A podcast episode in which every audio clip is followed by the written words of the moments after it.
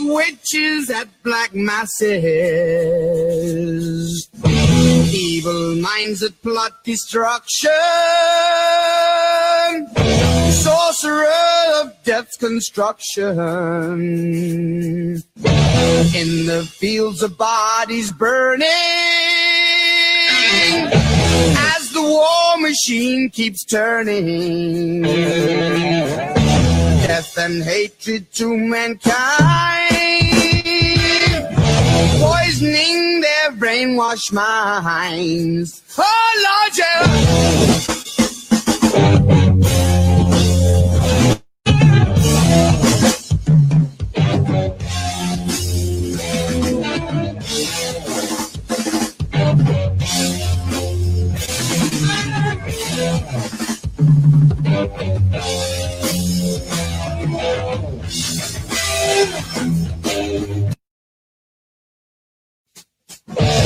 Generals gathered in their masses, just like witches at black masses. Evil minds that plot destruction, sorcerer of death's construction. In the fields of bodies burning, as the war machine keeps turning. Death and hatred to mankind, poisoning their brainwashed minds. Oh Lord,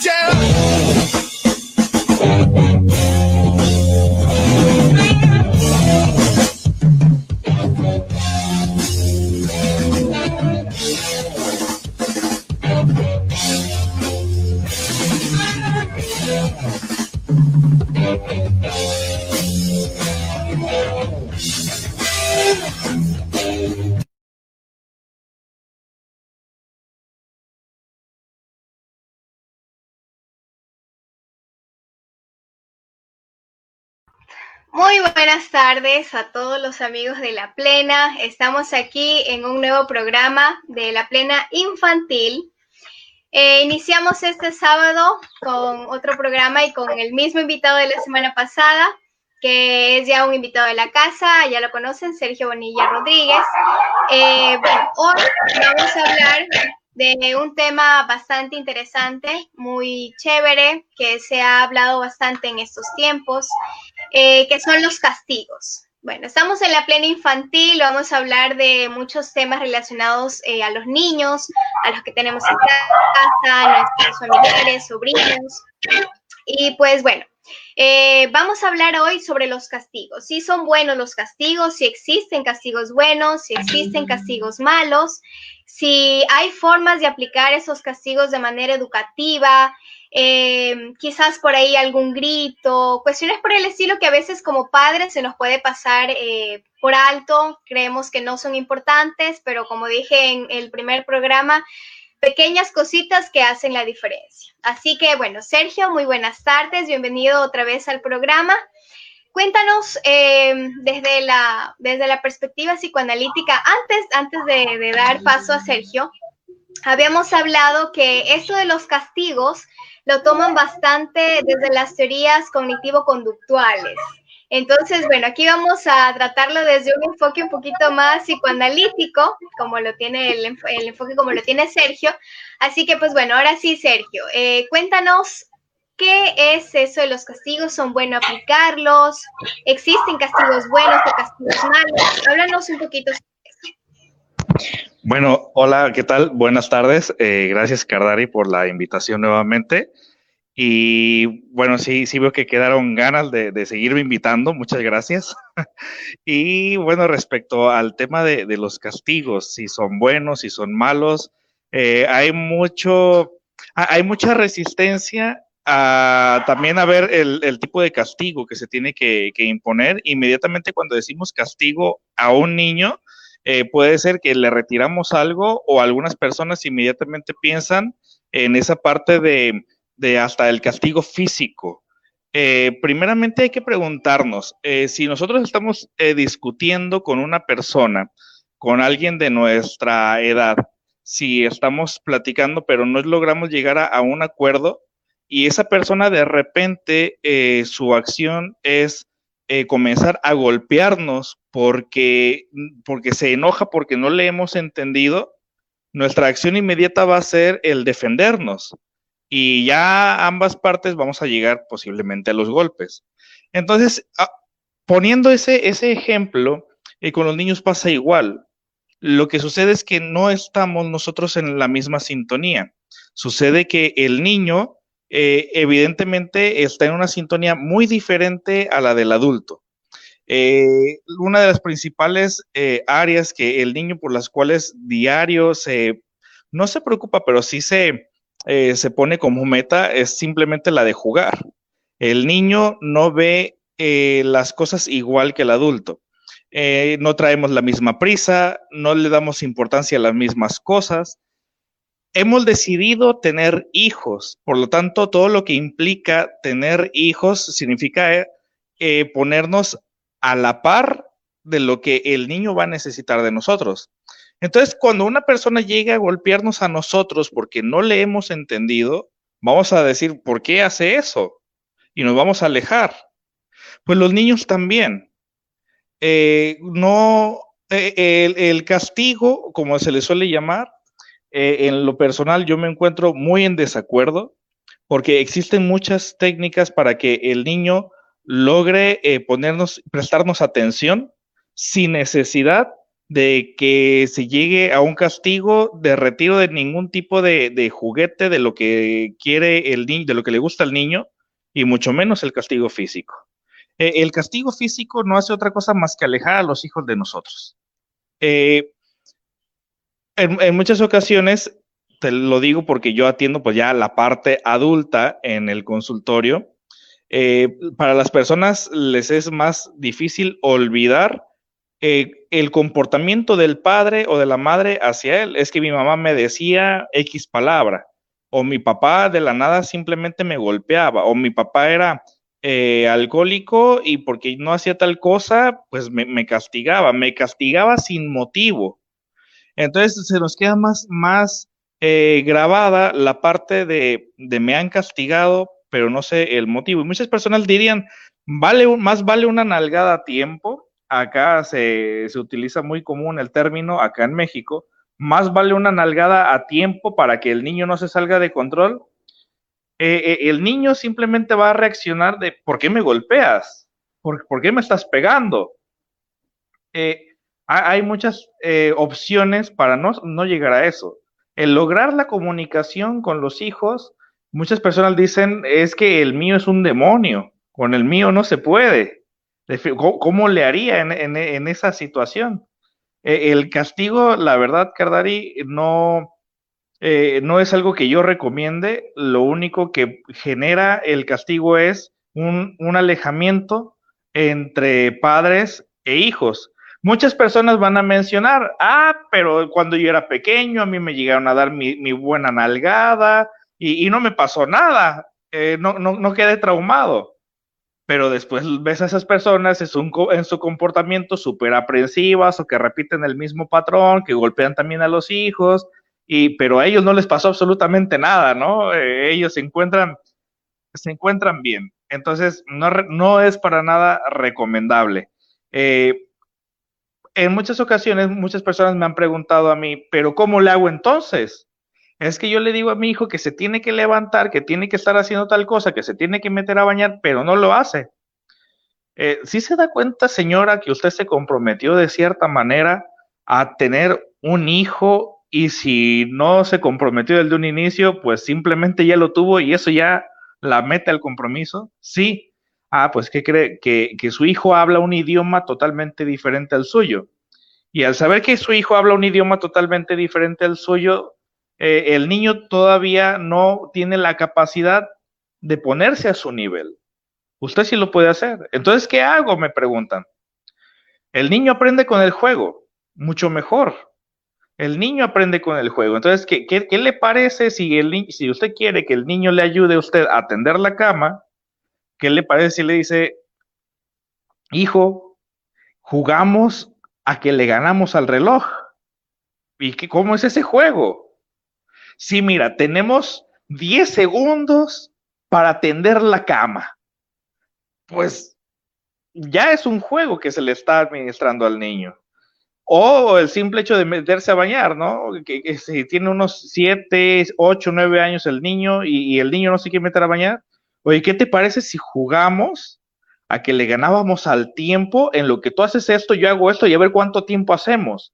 En lo que tú te metes a bañar y yo hago esta, e, otra actividad, ¿qué, ¿qué, te parece? Tenemos 10 minutos y, y, el que, y el que gane primero eh, puede elegir qué es lo que vamos a cenar ahora en la noche.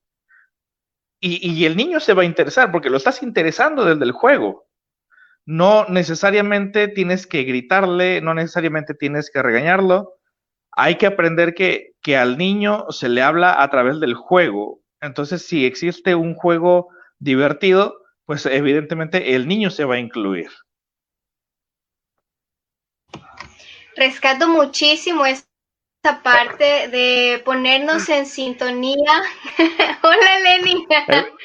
De ponernos en sintonía con. Perdón, es mi hijo. Con los niños, ¿no? De hablar el mismo idioma. de hablar el mismo idioma del, que los niños. Ellos eh, quizás, como mencionó eh, Sergio, no están a nuestro mismo nivel. Eh, ellos se comunican mucho y quizás se entienden mucho mejor a través del juego. Entonces, esta es una herramienta excelente para poder aplicarla con nuestros niños en casa y no tener que recurrir eh, en cierto momento ya a los castigos, ¿no? Hay un tema que también es, eh, está dentro de todo esto, quizás cuando ya aparece, quizás cuando no conoce, cuando los padres no conocían de estas herramientas, ¿no? Del juego. Y le pidieron al niño que haga alguna cosa, no lo hizo, le volvió a repetir. Cuando aparece el primer berrinche, ¿cómo controlar? Porque generalmente cuando se dan estos berrinches, los padres como que entran en un caos total en su mente, quizás pueden ahí... Eh, no sé, dentro de este caos, desquitarse con los niños y pueden llegar a, a, provocarse esos castigos físicos para que el niño deje de hacer berrinche. ¿Cómo se puede controlar el primer berrinche? Sí, mira, primeramente el que está haciendo berrinche es el niño. Eh, hay que lograr identificar esa parte, que el que está haciendo berrinche es el niño. Por lo tanto, el niño no entiende qué, significa controlarse. El adulto sí, el adulto sí lo sabe. Por lo tanto, para otorgar calma, primero hay que estar calmado. Entonces, el niño una vez que hace un berrinche porque ya quiso un dulce, porque quiso un juguete, porque quiso tal, lo que haya querido y no se le otorgó en el momento, pues claro que vamos a decir que el niño tiene que aprender. Pues sí, claro, eh, tiene, el tiene que o el DVD es muy bonito, el debería es muy bonito, pero, pero en la práctica, eh, en lo real, eh, no todos los niños aprenden de, de, la misma manera. Entonces, cuando aparece un berrinche, aquí, bueno, lo que yo sugeriría es primeramente que, que el niño tenga su espacio. Eh, en algún momento el niño va a comenzar a disminuir en su berrinche. En algún momento va a comenzar a hacerlo. Cuando volteemos a ver al niño, el niño comienza nuevamente a hacer su berrinche. Muchas personas dicen, no, no voltees a verlo porque si no va a hacer más berrinche no le hagas caso porque si no va a, hacer más berrinche. Eh, no, eh, el niño, de hecho, lo que quiere, lo que quiere es ser visto, porque el berrinche se está generando porque no se ha sentido visto el niño. Entonces, primeramente hay que estar calmados. Eh, posteriormente, al niño preguntarle, ¿qué necesitas para lograr calmarte? Y si el niño sigue con el berrinche, en lugar de generarle un castigo al niño porque eh, el niño no se está quieto, eh, lo ideal sería tenerle, no sé, un, un, cuarto condicionado o un espacio condicionado de la casa para que el niño tenga la oportunidad de llamarlo el espacio de la calma, que es una parte bastante interesante. Eh, el espacio de, de, la calma es donde el niño tiene algunos juguetes, donde tiene algunas libretas, donde tiene algunas, eh, algunos colores, y, y, y, es lo que va a necesitar, y, y, lo podemos situar ahí al niño mencionándole, mira, vas a estar aquí un momento en lo que logras calmarte. Una vez que logres calmarte, ya podemos platicarlo. Muchas personas dirían, sí, es que tú lo dices muy fácil, eh, pero mi niño, mi, niño no, no, lo permite. Bueno, y menos lo va a permitir el niño si se sigue eh, reforzando esa parte en la cual eh, a través de los gritos, a través de los regaños, a través de los golpes, del cualquier tipo de castigo, eh, el niño eh, lo siga sintiendo como que es una persona, bueno, un niño mal portado, alguien que hace malas cosas por, el simple hecho de querer jugar. el niño lo que quiere es jugar. Lo que tenemos que redirigir nosotros es la forma en cómo lo hace pero también darle la oportunidad de que logre calmarse el niño, que tenga, que tenga esa oportunidad. Ya una vez que logre calmarse, pues le podemos preguntar, hijo, a ver, ¿por qué crees que te senté en este lugar? ¿Por qué te imaginas que, te senté en este lugar? ¿Que, ¿Por qué es necesario que te calmes antes de eh, generar algún tipo de acción? Suena un poquito ilógico que queremos erradicar en una gran parte de, Latinoamérica la cultura de la violencia si, si criamos con violencia. Suena ilógico, no, no, no suena nada racional. E, el, criar con violencia para tener adultos pacíficos, la verdad, no, no suena nada de lógico. Entonces, ante el berrinche, eh, primeramente no significa ceder, pero el niño lo que desea es ser visto. Entonces, eh, pero obviamente cada niño tiene necesidades diferentes. Hay que preguntarnos por qué está haciendo berrinche. Tal vez lo que quiere el niño es que, su mamá le preste atención, que su papá le preste atención. Y, hay ciertas situaciones que el niño elige porque son bastante eh, intuitivos. Alguna gente, algunas personas dicen es muy inteligente. No, el niño es intuitivo la inteligencia se va desarrollando sobre la marcha. Entonces, es, esa intuición del niño de saber en qué momento específico, donde más va a causar eh, malestar, sabe elegirlo bastante bien, porque el niño ha encontrado la calma de los padres y lo elige como el momento perfecto para hacer su berrinche. Entonces, eh, e, esa puede ser una muy buena opción. O yo también siempre le apuesto mucho a lo que es el juego mostrarle al niño con juegos, eh, mira, eh, cuando se hace un berrinche, cuando pasa tal cosa y que en ocasiones no se puede cumplir lo que tú deseas, entonces lo mejor es conservar la calma. Eh, existen muchas dinámicas en las cuales los niños lo pueden aprender mediante el juego, Cardari. Es verdad, esto es, muy cierto y también eh, la importancia de dejar que el niño exprese su rabia en ese momento, porque si bien los padres pueden entrar en un caos de, del primer berrinche del niño, de quizás se tiró al piso y lloró, que bueno, en muchos casos puede ser común, que si el niño perdió la calma, el adulto tampoco pierda la calma en ese sentido, que también guarde eh, toda la tranquilidad, que le transmita paz también al niño y que le dé el espacio para que pueda expresar y que no, se, que no reprima lo que está sintiendo en ese momento. Quizás si reprime en ese momento, puede que cuando sea adulto, todas las emociones que vaya a sentir no las exprese y las sigue reprimiendo porque eso fue lo que aprendió cuando fue niño creo que hay una delgadita línea dentro de los padres eh, que quizás castigan bastante a los padres permisivos. Creo que hay una delgada línea en, ese temita.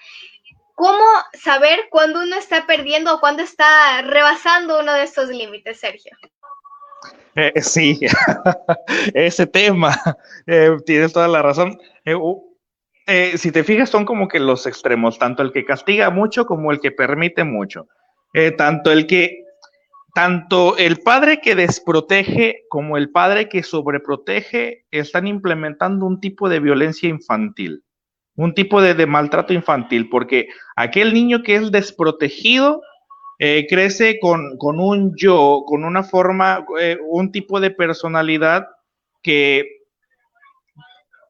que prácticamente va a culpar posteriormente a los, a los padres de que nunca le hicieron caso. Tanto el hijo sobreprotegido, que para todo va a necesitar a los padres, que le restan habilidades a ese hijo y que también obviamente está inmiscuido a aquellos padres que no pueden soltar a sus hijos de manera independiente.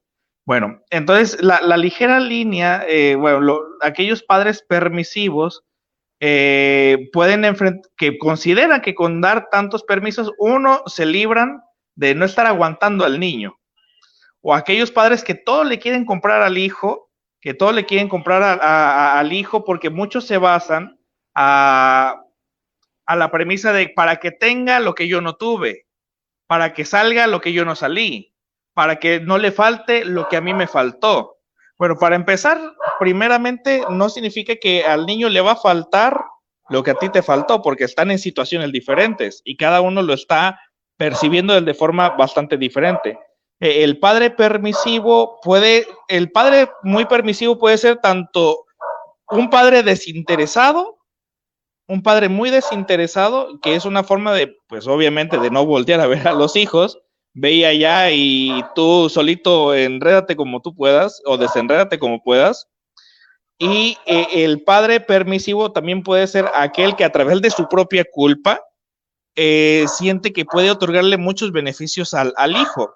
Y una de las consecuencias de lo mismo puede ser el desarrollo de lo que conocemos como el síndrome del niño emperador aquellos, aquellos niños que en algún momento logran identificar que los padres se dirigen con culpa hacia ellos y que el niño identifica esa culpa y el niño comienza a ser cada vez más exigente, más exigente.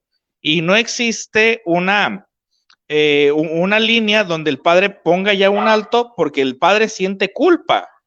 Siente culpa porque tal vez no le dedica mucho tiempo porque se tiene que ir a trabajar, tal vez le este, siente culpa porque, no sé, no estuvieron juntos mucho tiempo y ahora siente que le debe al hijo. Hay como un sentimiento de deuda del padre hacia el hijo, pero porque existe ese sentimiento de deuda no significa que se le tienen que otorgar todas las libertades al hijo, porque eso también eh, es un tipo de, abandono.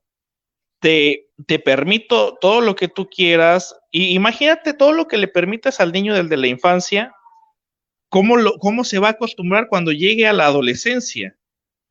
Que más permisos, más permiso, puede hacer lo que él quiera y sin un tipo de guía. Eh, se guía a través de los amigos que están igual de desinformados que él. Y, y, cuando llegue la etapa de la adolescencia es un poco difícil, pero no imposible, el ponerlo en la misma sintonía que los padres. Pero una vez que llega la etapa adulta, eh, algunos chicos pues tanto permiso que hasta llegan a caer en, en, el área de las drogas. Y lo primero que yo me pregunto en el adolescente es, ¿qué, qué estaba haciendo ese, ese, ese chico eh, cuando, cuando, estaba tomando su primer cerveza? ¿Qué estaban haciendo los padres en ese momento? Cuando ese chico estaba fumando su primer cigarrillo de marihuana, ¿qué estaban haciendo los padres en el momento que el hijo estaba fumando eso? Cuando, toma su, eh, cuando fuma su primer eh, cigarrillo de, tabaco, eh, yo siempre pregunto, ¿qué, ¿qué, estaban haciendo los papás en ese momento? Y muchas, muchos padres, muchos padres posteriormente intentan responsabilizar al hijo de que el hijo se está portando mal, pero no es otra cosa, ahora sí que el hijo no es otra cosa más que la consecuencia del trato de los padres. A aquellos padres que desprotegen eh, pueden, pueden llegar a, esa consecuencia con los hijos. Es qué interesante es esa partecita del síndrome del emperador. Quizás eh, cuando mencionaste cuando esa persona es adulta o cuando es adolescente, joven, es el típico chico al que las chicas nunca le pueden decir que no, que no puede recibir un no por respuesta. ¿Es así? Eh, sí, por supuesto, porque bueno, eh, el yo del niño se ha sobrevalorado eh, y el niño impone su voluntad sobre la voluntad de los padres. Y, si el niño pudo con los padres, evidentemente va a sentir que puede con todo. Eh, el niño genera una, un sentimiento de omnipotencia, de que lo puede absolutamente todo, por lo tanto, eh, el niño se queda con, esa sensación de que él siempre lo va a lograr absolutamente todo. Por lo tanto, el... por, lo tanto, el, niño se queda con, esa sensación de que si pudo con los padres y que los padres no impusieron ese respeto por la autoridad, si no respetó a los padres, pues no va a respetar absolutamente a nadie. El primer respeto se tiene que dar en casa, que una cosa es el respeto Y otra cosa es la, el exceso de disciplina en, casa. Entonces, eh, el niño que no ha sido castrado psíquicamente por castración psíquica, me refiero a que el padre o la madre imponen en el niño, y esa es la palabra, imponen, que el niño no va a hacer su santa voluntad en donde se le antoje. Eh, aquí, entre la etapa de tres y cinco años aproximadamente, eh, desde la concepción psicoanalítica, es cuando eh, el niño, por lo que todos conocemos, ¿no? Como el complejo de Edipo, donde el niño se enamora de la madre y donde la niña se enamora del padre. Y si no existe un progenitor que le, que le ponga un alto al niño de que no de que no puede enamorarse de su mamá o que no puede enamorarse de su papá, entonces la madre contribuye aquí, contribuye al, al, al, sobrevalorar o eh, sobrenarcisizar la conducta del hijo y no le pone un alto. Por lo tanto, después vemos esos niños, eh, no sé, en los restaurantes que andan corriendo de un lado para otro, que están arriba de las sillas, arriba, arriba de las mesas, y que todos volteamos a ver a esos niños y que todos decimos, oye, no se dan cuenta los papás, los papás no están viendo que su, que su pequeño monstruito eh, está haciendo un, un, desastre. y sí, los padres por supuesto que se dan cuenta, pero, pero ya no saben cómo, cómo, cómo establecer e, esa línea. Entonces, eh, el chico al desarrollar esa sensación de omnipotencia, eh, de que él todo lo puede o que todo se le permite, pues después es el niño que no respeta a los maestros, es el niño que no respeta autoridades, y que ese niño cuando llegue a la etapa eh, de los 12 años en adelante o la etapa cuando se empieza a interesar por las chicas, eh, si una chica le dice que no, a ver, espérate, yo estoy acostumbrado a que siempre me dicen que sí. Yo estoy acostumbrado a que todo el mundo siempre accede conmigo. Yo no acepto uno por respuesta. A, a, la que yo le echo el ojo, esa anda conmigo.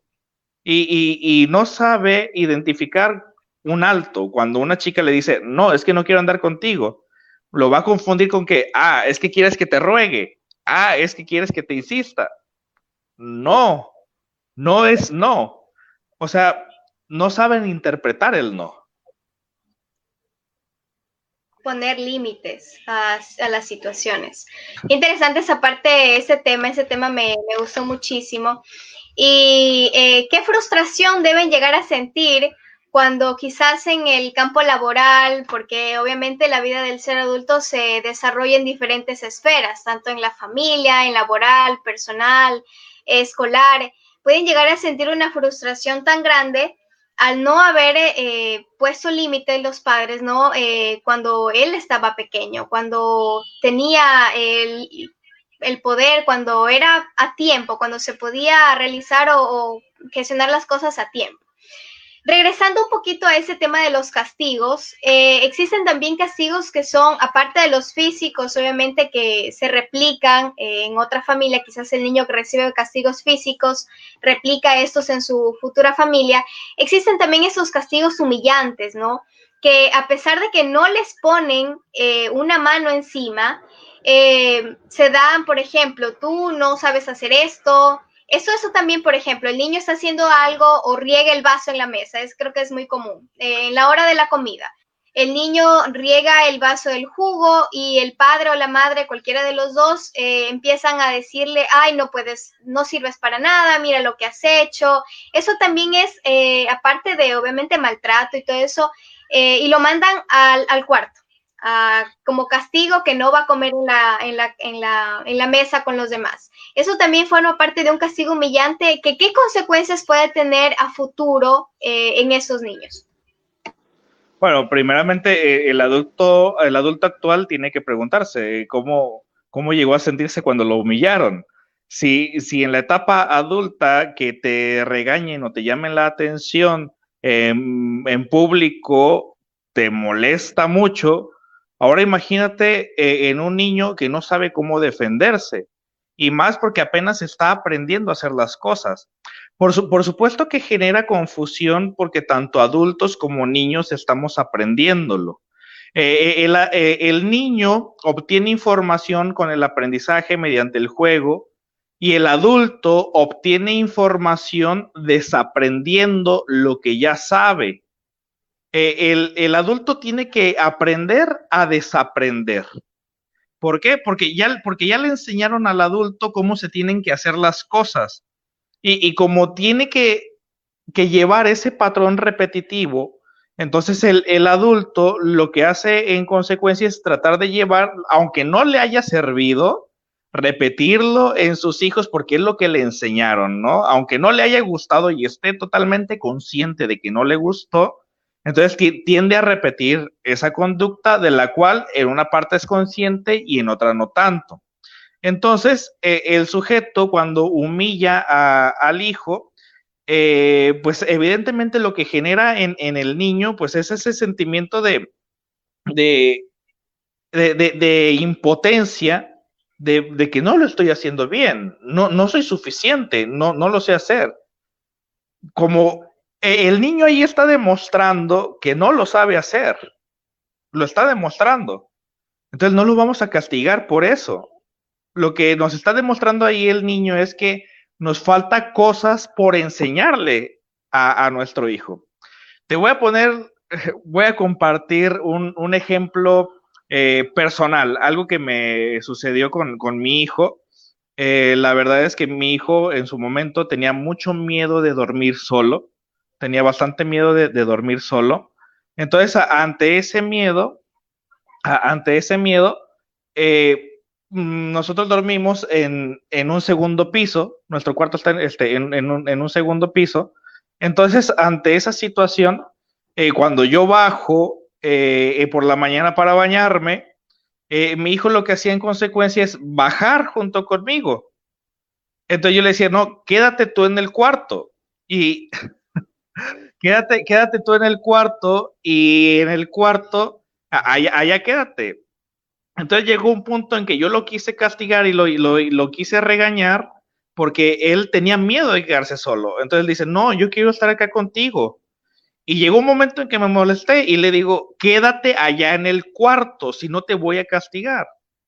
Ya hasta que llegó un punto en que dije, ¿qué estoy haciendo? O sea, también es difícil, pues, el, aprender una, una situación diferente, porque dije, ¿por qué lo voy a castigar por tener miedo? ¿Por qué voy a castigar su miedo? Él está bajando del cuarto porque quiere estar conmigo, porque tiene miedo de estar solo a una hora que todavía estaba oscuro. Dije, y lo voy a castigar porque tiene miedo. ¿Cómo es que voy a castigar el miedo de mi hijo? Entonces dije, no, ¿sabes qué? Quédate aquí, no pasa absolutamente nada. Sirve que desayunamos temprano los dos, hacemos todo rápido y, me desocupo pronto. Primeramente hay que saber identificar qué, qué le estamos castigando al hijo le, estamos castigando que no sabe hacer las cosas. Entonces, ¿quién es el encargado de enseñarle? ¿Quién es el encargado de, de llevarle esa información para que lo aprenda? Porque si un hijo tira el vaso y se derrama el agua, nos está demostrando a nosotros que no le hemos terminado de enseñar. Y, lejos de generar un vínculo, de generar una, una alianza, una crianza, eh, digamos, eh, que una infancia bonita para los hijos, eh, el hijo va a recordar, cuando yo cometí un error, mi error, mi, padre me castigaba por mi error. Entonces, para empezar desde ahí va a generar la, sensación de injusticia. Me castigan por tener errores. Y es como que yo no puedo tener errores. Después el niño posiblemente hasta nos desarrolle, bueno, en la etapa adulta, un, un trastorno obsesivo compulsivo, ¿no? De esos que se dicen muy perfeccionistas, que no pueden cometer ningún tipo de error. No, sí, sí puedes cometer error. Entonces, cuando eh, el niño se siente humillado, pues obviamente siente culpa. Y recordemos que el trastorno obsesivo compulsivo es caracterizado por su culpa, por el sentimiento de culpa. Entonces, el, el TOC no es otra cosa más que el lavado de la culpa, el, tratar de paliar la culpa. Entonces, hay que, hay que identificar muy bien ¿qué es lo que vamos a regañar del niño? ¿Te voy a regañar porque tienes miedo? No suena nada lógico. Te voy a regañar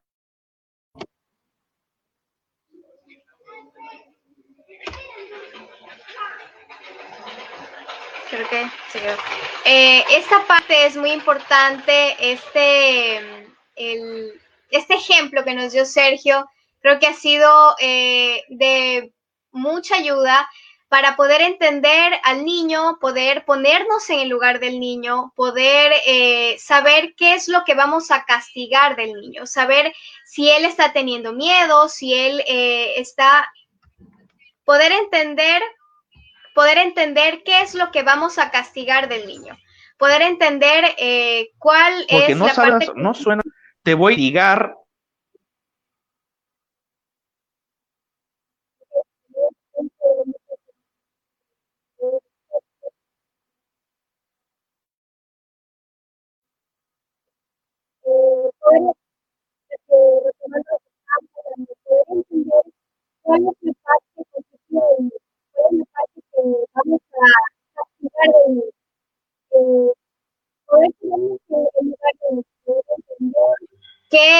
está sintiendo él en ese momento, poder saber qué es lo que lo que siente este niño en el momento y poder tomar acciones como nos mostró, nos enseñó Sergio a través del juego, que es una técnica bastante básica eh, dentro de, para poder actuar con los niños. Ya está de nuevo Sergio, creo que por ahí un problemita con la cámara, pero ya está todo correcto.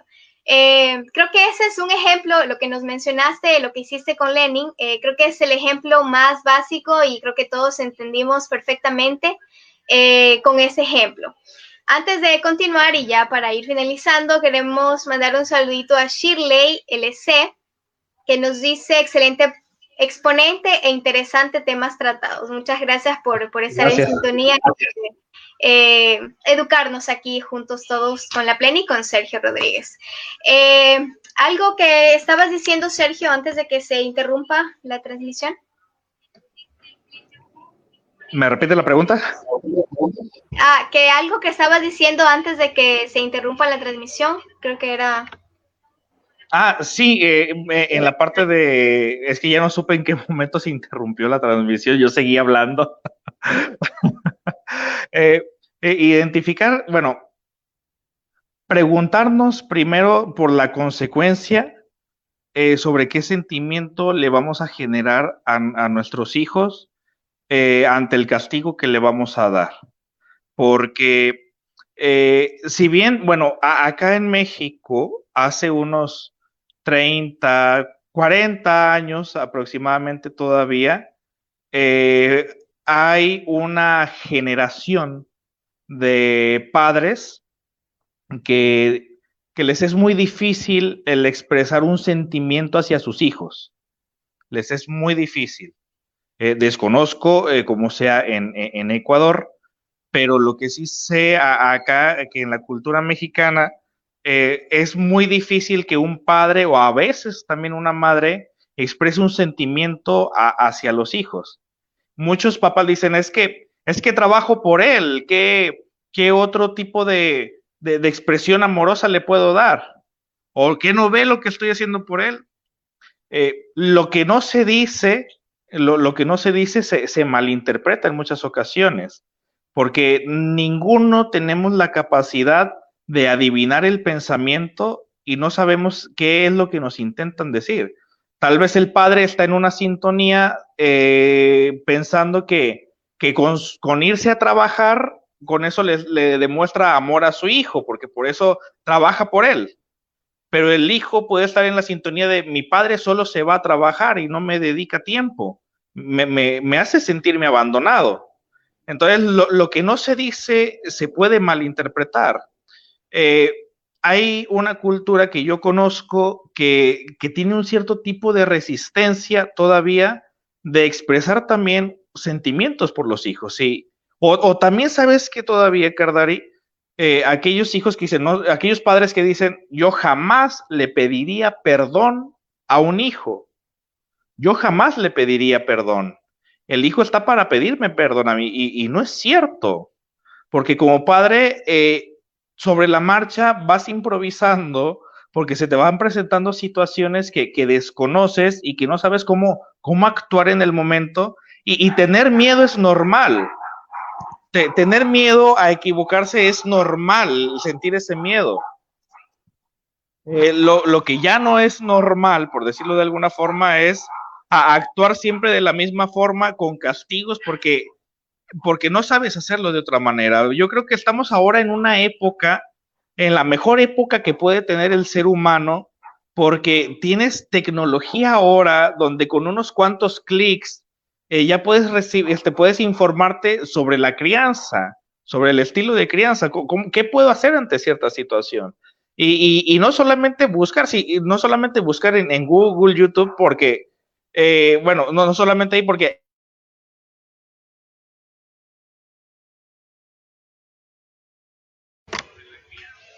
otro errorcito de técnico. Eh, lo que mencionaba Sergio, eh, les voy a comentar que, bueno, sí, actualmente acá en Ecuador también es bastante común, no solamente pasa en México, el pensar eh, y de las personas adultas, adultas mayores, el pensar que el dar amor o dar afecto hacia otra persona puede llegar a generar una, un conflicto en, la, en, en el niño. Que no le des cariño, al menos les cuento algo que he escuchado bastante y frecuentemente en personas adultas, que era un pensamiento que ellos tenían con sus hijos, prácticamente con nuestros padres o de, nuestra, de las personas de, nuestra edad. Que no le des cariño eh, cuando está despierto, sino cuando está dormido. No le des besos o no le digas que lo quieres cuando está, cuando está despierto, sino cuando está dormido. ¿Por qué? Porque se genera, se... Sergio, volviste. Es, este, perdón, es mi internet. Perdón, perdón, perdón, es mi internet. A ver, este, les estaba comentando y también para que conozcas que acá en la cultura ecuatoriana he escuchado de personas adultas mayores eh, que dicen que antes en el pensamiento, ¿no? De que a los niños no hay que darles cariño ni afecto cuando están despiertos, sino cuando están dormidos para que no sepan que les están dando amor. ¿Por qué? Porque si saben que se les está dando amor, eh, se, se, vuelven, yo qué sé, como que muy alzados, como, eh, no sé, como que el ego se les infla demasiado.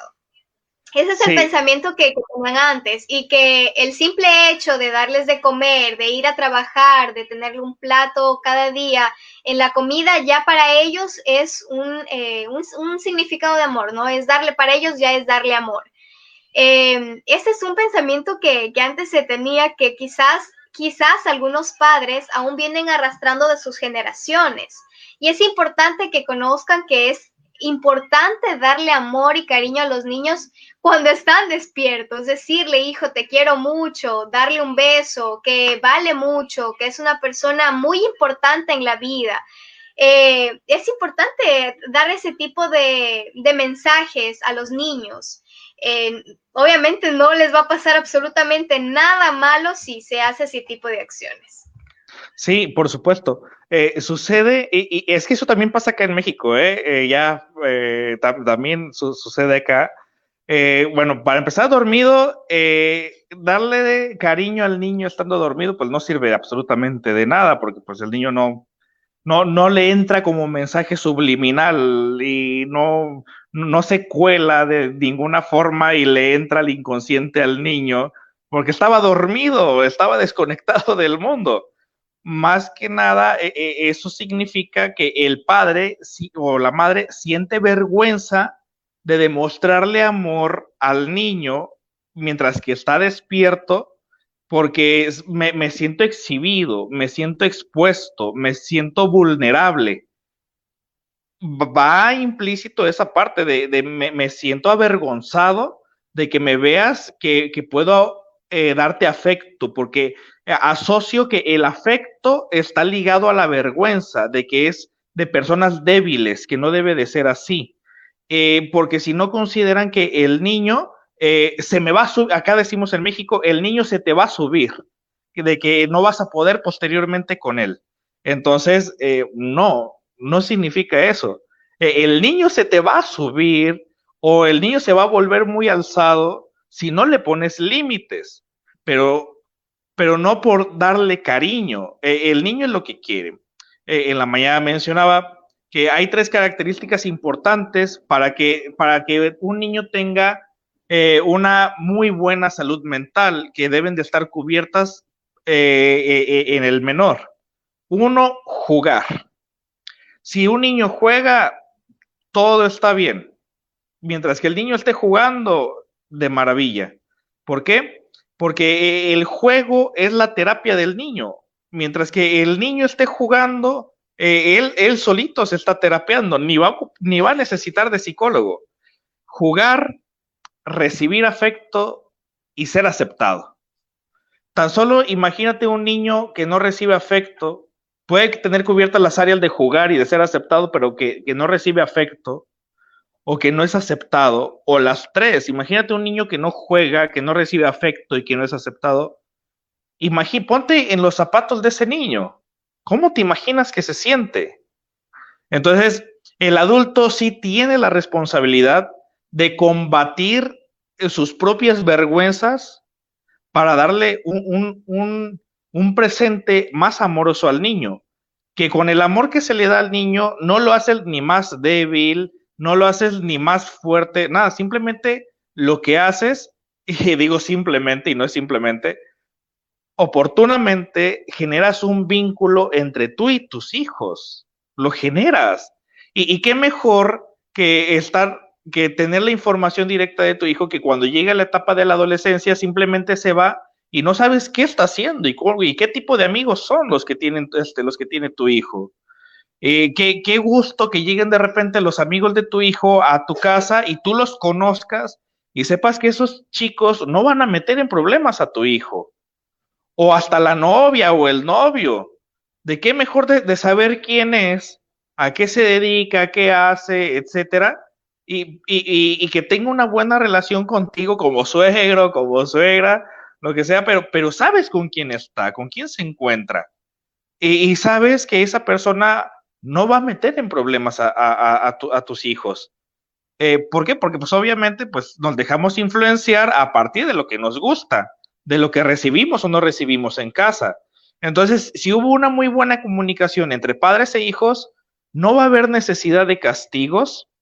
Eso sí, lo que requiere es una inversión de tiempo, porque como, como adultos eh, nos la vivimos apresurados por el trabajo y más ahora en la pandemia, porque es el trabajo y ese es las clases en línea para, los hijos es agregarle más trabajo todavía y, no queremos llenarnos de actividades, queremos una vida cómoda, pero, pero una vida cómoda lo único que va a hacer es alejarnos de nuestros hijos. Decidiste tener hijos, eh, no significa que vas a tener una vida incómoda, pero, pero sí se requiere de mucho esfuerzo. La ganancia posterior es que va a haber una muy buena relación entre tú y tus hijos pero solamente el adulto es el que sí tiene la responsabilidad y la obligación de acercarse a ellos. ¿Cómo? Eh, si, si, no ha sido eficiente la forma en cómo lo ha hecho, pues por eso existen profesionales que, que también tienen herramientas, que no significa que sepan más que los papás, porque uno como terapeuta no conoce más que los papás. Los papás conocen más a su hijo, el terapeuta no. Por lo tanto, el terapeuta otorga herramientas y, propuestas de, hacer las cosas diferente, pero no conoce más al hijo que los mismos padres. Los padres son los que sí tienen la obligación de saber cómo intervenir con su hijo y si en eso requiere, eh, no sé, hablar de una forma diferente, de comenzar a jugar y lo que sea, pues adelante, es la crianza de tu hijo. Así es. Y recuerden todos los papitos estas tres eh, aristas fundamentales que nos mencionó Sergio. El juego, el recibir afecto y ser aceptado. Las tres aristas para que el niño tenga una buena salud mental. Bueno, ya vamos terminando el programa. Muchísimas gracias, Sergio, por haber eh, aceptado esta invitación nuevamente. Eh, es la segunda de muchas. y muchas gracias también a todas las personas que se conectaron, eh, que estuvieron pendientes del programa, que, bueno, hicieron por ahí algunos comentarios. Y pues nada, los esperamos el próximo sábado en un nuevo programa de la Plena Infantil. Eh, hablando sobre nuestros niños, entendiendo y conociéndolos un poquito más, eh, para poder tener una sociedad muchísimo mejor, porque los niños de ahora van a ser el futuro los futuros adultos del mañana. Así que pues si tienes palabras finales, Sergio. Eh, pues nada más, muchas gracias por el espacio eh, y los sábados que quieras, adelante. Eh, y pues solamente eso, piensen en cómo se va a sentir el niño posteriormente después de cualquier castigo. Que tengan muy buena tarde. Igualmente, muy buenas tardes a todos y nos vemos el próximo sábado. Chao, chao.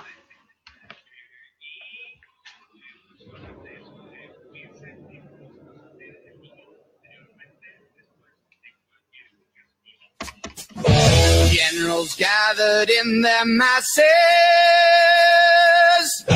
just like witches at black masses. Evil minds that plot destruction, sorcerer of death's construction. In the fields of bodies burning, as the war machine keeps turning. Death and hatred to mankind, poisoning their brainwashed minds. Oh, Lord, yeah.